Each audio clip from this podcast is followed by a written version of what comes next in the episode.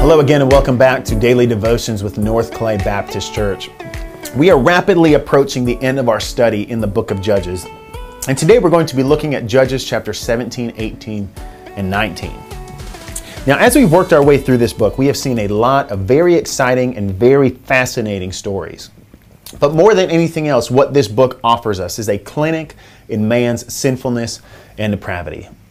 We are seeing on full display what happens to all men as they continue in their sin apart from God's regenerating grace. And the reason for this demonstration, the reason for this display of sinfulness and depravity, is to highlight the gospel, the good news of God's saving grace in the person and work of Jesus Christ. And so today I wanted to read for us a very tragic and quite honestly a very grotesque story from Judges chapter 19. We're going to be looking at verses 22 through 30, and there we read this, starting in verse 22. As they were making their hearts merry, behold, the men of the city, worthless fellows, surrounded the house, beating on the door. And they said to the old man, the master of the house, Bring out the man who came into your house, that we may know him.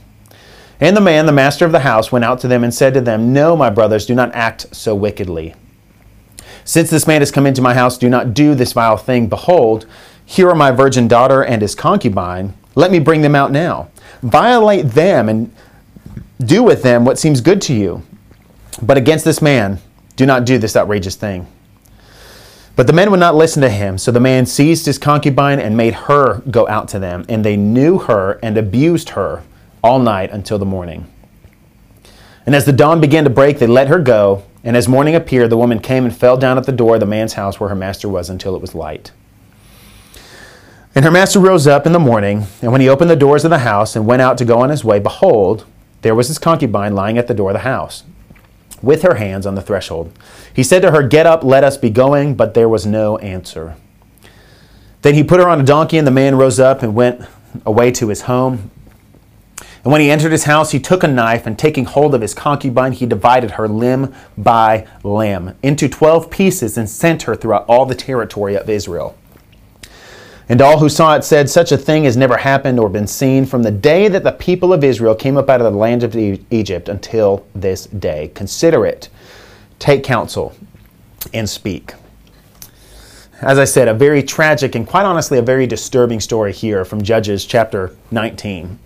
Now, if you've been paying attention in our reading throughout the Bible, you'll notice that this story from the 19th chapter of Judges sounds eerily similar to a story we read in the 19th chapter of Genesis.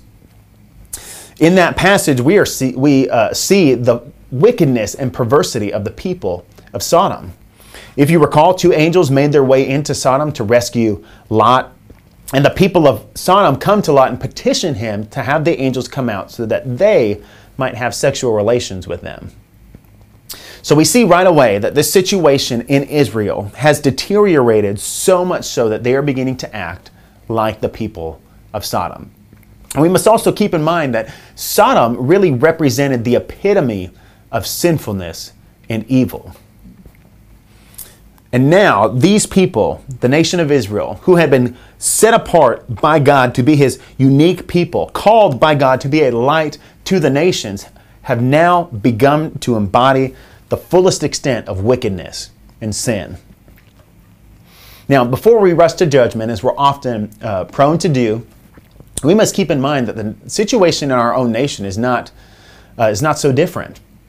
Now, the United States is not a modern day Israel in the sense that we have been uniquely set apart, uniquely called into a covenant with Almighty God. However, the U.S. is a nation that was built upon a distinctly Christian and distinctly biblical foundation. And quite frankly, anyone who says otherwise is simply not dealing seriously with our own history. Yet, despite this fact, despite being built upon a distinctly Christian and distinctly biblical foundation, the situation in our own nation has deteriorated so much so that we are seeing all manner of sin and lawlessness. And we have forgotten as a nation the God whose law built and blessed us as a people. So, again, before we rest to judgment, before we point the finger at Israel, we must recognize the sin of our own nation. and the depths of depravity that we as a nation find ourselves in. And for us as believers, for us as, as God's church, we must keep in mind that apart from God's grace, we would be no different. You see, when, when we look at the situation around us, when we look at the evil that we see in our culture, happening uh, at every turn in our own nation, we often think of man made solutions we often offer human efforts as the solution. Well, if only we had a different president, if only we had more Republicans in Congress, if only we had this, that, or the other thing. Insert any human effort you want. We think that more human efforts, if we only had more human efforts or different human efforts, maybe our situation wouldn't be so bad. But as we've seen throughout the book of Judges, human efforts could not ultimately deliver Israel from their sin.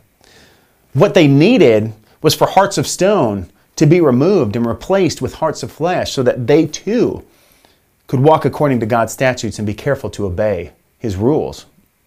You see, what we need in our nation is repentance. What we need is regeneration. What we need is the gospel of Jesus Christ.